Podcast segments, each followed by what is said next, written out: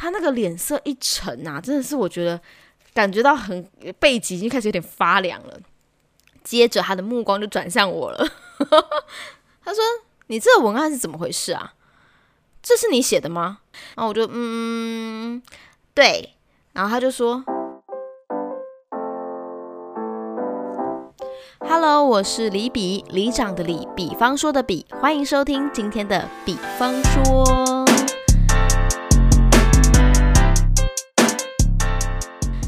你脑中现在想起的第一首歌是什么呢？这首歌很奇怪。等天黑，一起倒数后关上灯，三二一，如梦境的缤纷。我们并非正常人，游戏怎么会找剧本？哦，哎呦，为什么会唱这首歌？我明明就不熟。因为我刚刚呢，其实也不知道今天要唱什么歌，然后我就想说，好，我就打开 YouTube，我看到的第一首 MV，我就唱他的歌，结果没想到是周杰伦的《床边故事》。那我就想说，反正周杰伦的歌我应该都很熟，这首歌我一定会唱。打开来还真不熟，完全对这首歌。印象大概只有百分之十吧，所以刚刚就随随时听了一下，想说，哎，我们来唱一下，然后发现这首歌好好听哦，好厉害的一首歌哦，这首歌叫《床边故事》，而且我觉得它的歌词好像也蛮符合我今天要。要讲的东西跟我现在此刻的心情，因为我刚刚就是哄睡我儿子这件事情花了很长的时间要把他哄睡，然后床边故事呢，就是每天晚上一定要必备的东西。多亏现在的 podcast 大大们，所以我们有很多床边故事可以听。然后他自己有故事机器人，所以我大概听了两百个床边故事之后，孩子还不愿意睡，就要开始恐吓他。所以我刚刚呢，就是一一阵的恐吓之后，诶，他终于睡着了。恭喜我，恭喜我！那为什么我刚刚会唱到游戏怎么会找剧本哦？就是要讲到剧本呢。今天呢，我们要来讲的主题呢，我好像很少在 podcast 里面讲职场的主题。今天终于要来抱怨客户了。我觉得我今天状态有点奇怪，可能像有点喝酒的状态。哎。不知道大家知不知道我的工作是什么，但我还是先讲解一下。我的工作呢是在一个广播公司担任文案，文案的工作呢有点像是广告公司里面的 copywriter，他就是负责写广告台词的人。那如果是广告公司的人，他要负责的文案的内容可能很包罗万象，可能有电视广告、网络广告，或是就是任何那种网页广告，任何跟文字相关的，或者是你这一个商品的呃 slogan 都是文案在做的。那广播广告的文案相相对单纯一点，我们也是一样，文字的东西是由我们这边写，但我大绝大多数要写的都是广告台词，就是所谓的广告剧本。我必须要在三十秒有限的时间之内，把客户想要呈现的东西用三十秒之内表达出来。我可以用剧情的方式，我也可以用呃用。单单口的方式去写，那这些文案呢？我们可广告呢？我们就要再去制作，然后就要给客户去做审呃审听这样子。那因为你也知道，文字的东西呢，其实充满想象力的，而且文字是没有语气的，所以我可能在写文案的过程当中，我是用我的语气去写，或是我是用我的。主观意识去写，但到客户那边呢，会完全不一样。他看到的跟我想的可能完全不一样，所以我可能觉得很好笑的东西，他 get get 不到我的点。然后后呢，他想要放进去的东西呢，又会超出时间。所以我的工作就是一直不停的在拉扯的过程当中度过。我可能要坚持我的呃创意跟坚持广告的原则，但客户就是希望我给你钱，你就把字全部给我塞进去。然后我会跟他说，可是这样不好听呢。他会觉得那让我听听看这样子。所以我的客户非常多，那种明知故犯呐，耳朵很硬啊，然后坚持己见又自打脸的非常多。所以我就想说，我今天要来好好做一集，我不用刻意准备资料，脑中随便想就有的，我就决定要来抱怨客户了。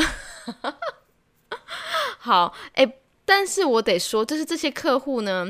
真的在我的职人生职业生活里面呢，占据我很大的一块乐趣。有时候在那挂掉电话那一刹那呢，让我就抱怨一下，我真的觉得哦很舒压。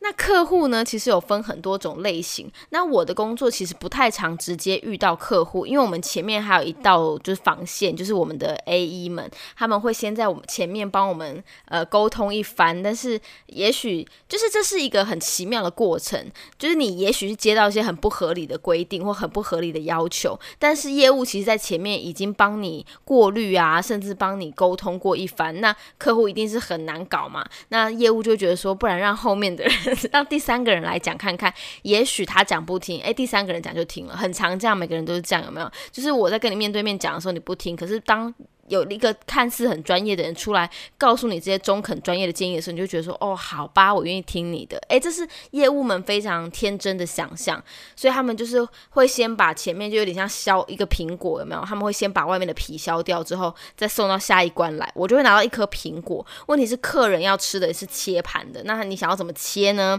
我们就要再来处理这样子，所以这是一个一关一关的过程。但我通常收到的时候，我都还是会有一种，你说什么？你是认真的吗？的那种感觉，对，但是呃，客户就是真的有百百种啊。然后我自己人生当中遇过一些很奇奇妙的客户呢，我还有很奇妙的广告呢，奇妙的要求呢。我自己印象最深刻的是我刚入行的时候，那时候我应该才。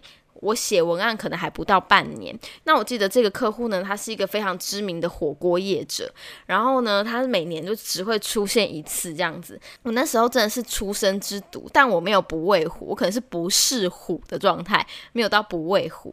那我们要就是那一天呢，我记得我们的 A 一就跟我讲说，诶，我们明天要去见这个客户，你帮我把他以前的文案全部都列印出来，然后你自己再写一个版本这样子，然后呃，我们明天要去找他，那我。其实那时候也不太知道怎么写，我想说，那我就。Copy 上一个人的讲，所以他就改了一两个字而已。我就用一个去年就用过，就去年他都喜欢了，今年他应该也很喜欢吧。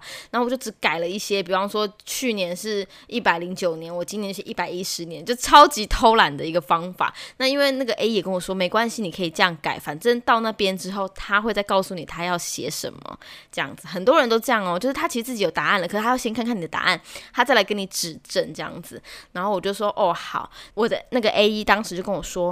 那等一下呢？你去的时候啊，他讲什么你都不要往心里去哦。他这个人就是这样，你姐姐都知道他是怎么样的人，那你就不要太在意这样子。然后我其实也听不太懂，就是因为我不知道他会是什么样的人，而且他应该是我文案生涯里面就是刚入社会之后我遇到的第一个要面对面的客户。因为以往我就是在办公室，我只要听 A 一接收来的。要求就好了，我没有真正去面对过客户，所以对这件事情来说，我是真的非常的懵懂。然后他就跟我说，他这个人就是这样的时候，我心想说啊，我怎么知道他是怎样这样子？好，那我们就去了。然后去到那边之后，就去他的餐厅里面嘛。然后呢是一个离峰时段，所以想当然了也是没有人的。然后我们就去，就把所有的文件打开。然后呢，他就坐下来，然后他就说：“你们要喝什么？喝什么酸梅汤，好不好？酸梅汤，好来，就叫酸梅汤。”然后他就。端了两壶的酸梅汤上来，然后他就开始翻开我的文案，然后说喝啊喝酸梅汤，喝个酸梅汤嘛。然后那个这个这时候这位老板呢，他就也喝了一口他的，他本来还很开心的，看到我们来要跟我们讨论一下今天的广告的时候，他就是一坐下来，然后叫我们喝酸梅汤，他一喝脸色一沉，我就看到他，我想说是我的文案写太烂了吗？就没有，他就是先脸色一沉，然后把他的服务员叫过来，先。碎念了一顿，没有到痛骂哦，他就碎念了一顿，说今天这个东西味道怎么会这样？这个根本就不对，他那个糖怎么调成这样？这个整个酸梅味道都没有了，你们拿这种东西出来给客人喝吗？然后就先碎，就是碎念了一顿。我想说，他那个脸色一沉啊，真的是我觉得感觉到很背脊已经开始有点发凉了。接着他的目光就转向我了，他说：“你这个文案是怎么回事啊？这是你写的吗？”我跟你讲，通常听到这句话都不会有太好的下场。这是你写的吗？这句话是我很害怕的一句话。然后我就嗯，对。然后他就说：“你小学有没有毕业啊？你怎么会写出这种东西来啊？这东西能看吗？怎么会是这样写啊？”然后我就，嗯，怎呃，我我没，这不是跟去年一样吗？我脑中心里想说，哇。我其实也没写，然后我就被这样子指着鼻子臭骂了一顿。后来我出来之后，其实我后段已经有点脑袋空白了，因为他已经会告诉我他要怎么写了。然后我出来之后，我才真正的理解到，原来我的 A 一在出发前告诉我那些话是什么意思，他叫我不要太在意这个老板讲的话，然后这个人就是这样的时候，我才发现哦，原来他是这样啊，所以我当时其实有被震撼到，然后我的 A 一非常紧张，他就把我带回家，对，不是带回公司的时候，他还一直跟我说。哎，他就是这样的人啦，你应该没有吓到哈。然后你回去就照他的样子改一改就好了，真的，其实就是这样啊。我下次我自己来就好了。然后我就，其实我当下真的，你让我回想起那一当下的感觉，我其实有点忘记了。但我只觉得这个人很凶悍。就是他是一个对工作非常要求的人，我感觉出来，因为光是一个酸梅汤，每天都在喝酸梅汤，他竟然可以分辨出昨天跟今天的味道有什么不一样，他怎么可能不记得去年的文案跟今年的文案有什么不一样？也许他就是知道我根本没写，所以他就是大发雷霆这样子。那。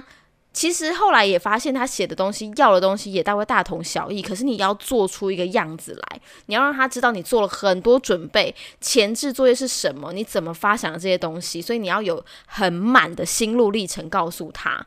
所以呢，我们那时候 A 一超害怕，我隔天就不来了。但是我真的觉得新人有一个好处，就是你不知道怕，所以你根本不知道说。这件事情是一件很恐怖的事情，因为还是我第一个遇的客户，然后我也没有前前面的比较，所以我就觉得哦，他可能工作就是这样吧。我真的觉得还好，我第一个就遇到这么凶的客户，对我没有对这个社会抱有太大的希望。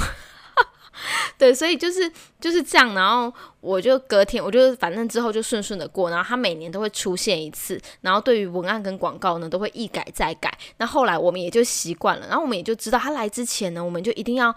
摆出一个很大的阵仗，然后呢，所有人聚集在一起，然后把所有的流行用词啊写一写，告诉他们现在流行什么，我们应该用什么词，然后去把你的广告呢让大家都知道，叭叭叭叭，最后他还是会用他自己写的那个版本。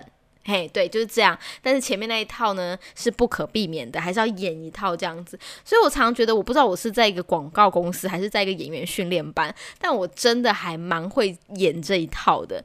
然后这个客户也还蛮特别的，是后来他真的非常的听我的话，跟我们 A 一的话，就一开始他可能会刁难我们一下，觉得我们写的不好啊，然后他会告诉我们该怎么写什么之类的。但到后来呢？到后来的可能写了四五年之后，四五个版本之后，大概都是那样在 repeat 了。然后你也告诉他该怎么做的时候，进新的一年你再拿一次给他说。他看完，他觉得没什么问题，因为他相信的不是文案，他是相信你这个人不会给他乱写。所以当时我可能是因为新的文案，所以他可能想要就是吓吓我吧，他可能想要震慑我一下。发现哦，我这个人好可怕，我可能就跑走这样子。但是还好，我当时就是脑袋比较大，呃，身经比较大条一点，也就没有那么害怕。那之后他就因为相信你这个人，所以呢，你拿出来的东西呢，他就会觉得 OK OK，相信你，你写的很好这样子。然后每次。次都要阿谀奉承他一下，就是啊，老板，你今天真的是很帅耶，这样子，那他就会很开心了，这样子，那我们就可以顺利的收网，这样子。所以这过程也是蛮有趣，但这是我入行以来第一个就是非常非常印象深刻的客户。然后还有一个客户，我觉得也蛮特别的，是就这种客户大概都是不会天天出现啦，他就是那种三节会出现，像年兽一样那种，一年出现一次的。等级会特别难产跟特别难搞，然后还有个客户，他是属于那种烘焙业的糕饼类的，台中名产嘛，就很多这种类型的，就是都有啦。然后，嗯，我印象很深刻，是在去之前也是一样，都会耳闻它是一个什么样的。然后之前这个这个客户的。广告 A 一服务他的 A 一换过非常多个，然后耳闻他只要女生的业务，这一种要求就已经非常不可思议了。但是我们就还是有派过男生去，但男生去通常都没有得到什么好脸色，都会你知道。碰的一鼻子灰的回来，所以我们后来就会派一些比较乖巧的女生去。但是他这个客户有个很特别的地方，是他会把每一个同业都叫去，所以我们就是你知道是竞争对手，也是一些同病相怜的朋友，我们就会排排坐坐在那边。然后要干什么呢？他就会先叫你写文案。那我我们是已经先写完了，然后请 A 一带过去。那有一些呢？呃，同业呢，他们是连文案一起带过去，文案本人一起带过去，或是他自己本人就是写文案的人这样子，然后就坐在那边，然后写，然后是用手写哦，真的是用手写把文案写下来，像写作文一样。写完之后，老板就会说：“好来，第一家，你先开始念一遍。”然后我们就要三十秒把那个文案正式以录音的方式念出来，这样子。好，很好，来下一个，然后下一个再念一次他写的文案。然后六加呢念念完之后呢，他就会在那边评比，嗯，他想要 A 加第一加的第一句，第二加的最后，第三加的哪一个语气什么之类，然后就把它揉成一个他想要的文案，然后再说来交给这一家去做，然后台语版的交给这家去做，客语版的交给这家去做，这样子。所以呢。我们就会成为一个。智囊团的状态，每个人发挥自己的东西，但是你不会用到完整的，不会整篇都用你的，没那么厉害。他就喜欢用这一家的一点点优点跟那一家一点点优点，然后他一定要大家都到齐。所以如果今天六家里面有一家没来，这一家你今年不用拿到预算了。而且通常这种客户给钱都超级阿萨里，就是现金直接发的那一种，而且还会先给你。所以呢，我们就很没有用的，愿意为了这样的客户肝脑涂地。既然他愿意这样子给。我们就愿意为他服务啊，对不对？所以就是，所以他就是会有这种很奇怪的要求。那其实也不难，只要配合就好了。他也虽然说他要女生的业务，但他。并不会叫女生的业务做什么太奇怪的事情，顶多就是念而已。也许他喜欢你女生的声音吧，或者是他觉得自己是男生，男生的部分他可以自己配，他就喜欢女生的声音这样子。对，但也是会有男生业务坐在那边啊，然后只是他的那个意见可能就会被采取的比较少一点点。然后我记得有一次是因为其实我不是业务，我是文案嘛，我通常就是写而已，而且我通常会写很多个版本，然后让他去就是各自做运用，因为很有可能会发生一种状况，就是。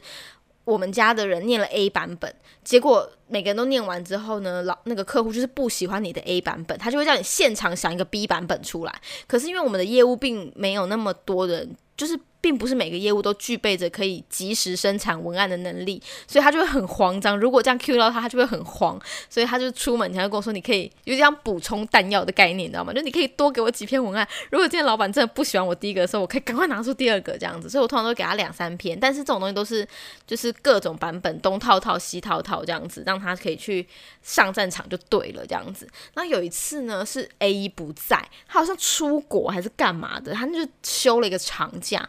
然后呢，这个老板呢，都是前一天就会打电话来说，哎，明天几点几点，请你们过来，可以吗？那如果你不行，你就没有预算嘛，所以不管怎么样，就一定要说可以啊。对，然后我们就说，哦，好好，我们去这样。然后我们就想说，哎，那谁去？那因为我那时候好像是我那时候是文案，然后我带两个助理还是什么的。那因为我既然有写过文案，我大概可以理解这个人在干嘛，所以我就说，好吧，那我去这样子，我就。带着两个新人，然后就用同样的模式，然后我们就去到那边见识到那个排排坐智囊团的场合，然后也见到老板本人这样子，然后我们就在那边跟他们呃聊的过程当中，其实呢没有太大的。出彩，反正就是每个人那边念广告，然后展现自己的声线吧，我觉得。然后有还好，我们是不用念台语跟客语这样子，所以就是照常这样录完就好了。但那一次呢，诶，文案什么都写好，然后我其实就是只是去签约而已。然后我觉得那次比较糗的呢，并不是在客户那边，是我那一次呢，就是很自己觉得自己前辈，你知道吗？其实我那时候也还刚进来，可能四五年而已。然后我自己觉得是前辈，我带两个叫助理新人，然后去那边跟就是。让让助理们知道，姐姐在这个文案界也是混了不少年了，有没有？告诉你们，我很厉害这样子。然后我们写完文案之后呢，结果发现姐姐厉害的是文案没错，但姐姐就是骑车技术极差。我那一天，我们说我们一人骑一台欧都拜去到客户那边去，然后我记得我回来的时候，我们想说，哎，我们要赶那个，就是我。可能比方说十点去，然后我们十一点一个小时就把这件事情解决完，赶快回公司这样子。整个在中港路上，当台湾大道上飙车，结果我整个大摔车，超可怕，整个摔在中港路上诶。然后我记得我的助理当时吓歪了，想说怎么办？怎么办？要报警吗？什么？但因为我为了要保住我的面子，我就。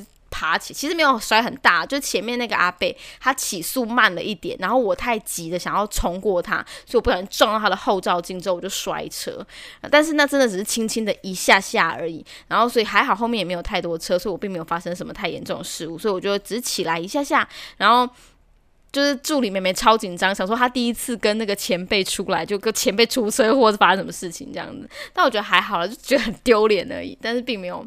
并没有太受伤这样子，然后我自己在写文案的时候，对付这些客户，其实我大概都可以破解他们的需求，就是有些人就是很喜欢改来改去啊，或是有些人偏好某一种呃自以为有创意的方式，他可能要找很多角色。或是有些人他可能就是只要一个人念，然后念全部，明明就三十秒而已，可是他要塞很多很多个字，他把所有东西念上去，他觉得那样最有效。这些我觉得在我可以处理的范围内，我都会帮他们完成。但我觉得有时候在文案上面，我遇到最大的地雷，我最讨厌人家说，因为我毕竟是文案嘛，我最讨厌人家说就是我没创意。可是没创意这件事情也真的还蛮主观的，也许我的点就真的 get 不到他的点，那我真的就没创意，我我可以接受。我对于这些负面的。评价我没有太走心，但我很讨厌自打脸的客户。我记得我之前有一次有一个客户是，呃，他要写一个活，就是他们那一档的促销或什么之类的吧。然后他，因为他们就很要求一定要时事的东西去搭配，因为他是那一档主题嘛，所以他可能就走个十天，所以他希望就是他的。广告是非常贴合现在的时事的。那我记得那时候狂新闻刚刚出来，就是那个 Google 小姐的那个配音有没有？所以我们就在想，我就我那时候就帮他发想一个说，哎，既然你要贴近时事，那我就把你的广告内容用狂新闻的方式播报出来。所以我就还做了一段 demo 给他，就是我把我的文案直接用 Google 小姐的声音配给他听。然后我就跟他说，哎，会参考成会大概会像这样。然后我也给他看那个狂新闻的影片，因为那时候狂新闻很红。对，然后就他看完之后后呢，他就说他觉得这个没有很有创意，可以再想一个吗？我真的觉得这种话很机车。那我就说，嗯，好，那或者是说你有什么比较喜欢的词，或者是你最近比较常发了的剧？结果他就说，好吧，他自己写好了。然后他就拿回来一个文案呢，上面就是写到什么你是哈日族吗之类这种词。然后他说哈日族怎么这么老派的词啊？然后他说这。这感觉很久了，然后就想说，哦，好，反正他喜欢哈日族，我就针对他的哈日族去衍生，这样子就完成了那一次的作品，这样子。但是我并没有觉得那次很有创意，因为我就只是把一个。活动就是人事实地物写完而已，所以我就觉得算了啦，反正我的创意跟他的创意不一样，我的孩子不是你，你的孩子不是你的孩子，我的创意不是你的创意啊，所以我就觉得 OK，让他走这样子，Let it go。结果后来到了隔年，他又来了嘛，我们这一档活动是几月几号？然后希望你帮我们搭配一下最近流行的事情，例如狂新闻。例如狂新闻这五个字，真的就印在我的眼睛里，噔噔噔噔噔。他说狂新闻，他已经过了一年了，你才发现狂新闻很流行是吗？会不会走太慢？但是有可能是我走太快，就是我有时候觉得，哎，我我我。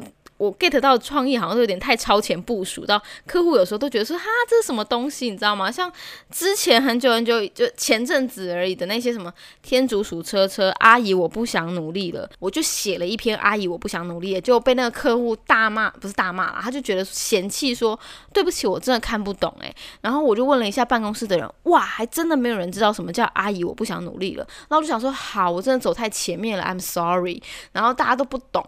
我就想说，好吧，那我们就换一个比较 normal 的流行，normal 的创意，normal 的流行这样子。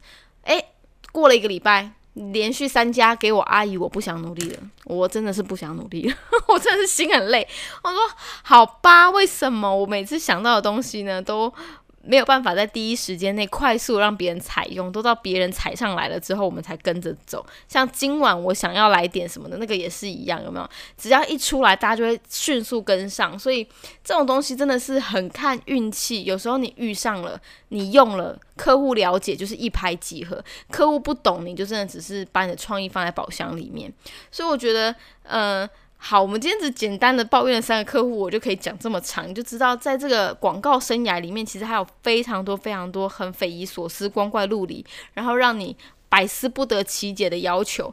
这真的是那种像这种要求，我这辈子没见过的事情太多了，然后我都觉得很，就是还好，我们心态调试的还蛮好的，我们都会觉得这些东西很有趣，所以我至今还没有对任何的客户生气过。我跟你讲，越是荒谬的，越是生气的事情，越要大声笑，这是我在职场上面的宗旨。所以对于那些客户呢，我只能说，我现在都心如止水。但我还有非常多可以讲的，之后我可以再跟大家讲讲我们在广告制作上面遇过什么很奇葩的人。然后呢，我在广告制作上面呢，我们写过广告之后呢，我们就开始是进录音室直接去做广告了。关于录音啊跟制作上面也其实有很多很有趣的事情，有机会我们再跟大家一起分享。好，那我们今天的比方说呢，就到这边啦。有没有今天你很喜欢哪个故事呢？也欢迎大家留言跟我分享哦。今天的比方说就到这边啦，我们下次见，拜拜。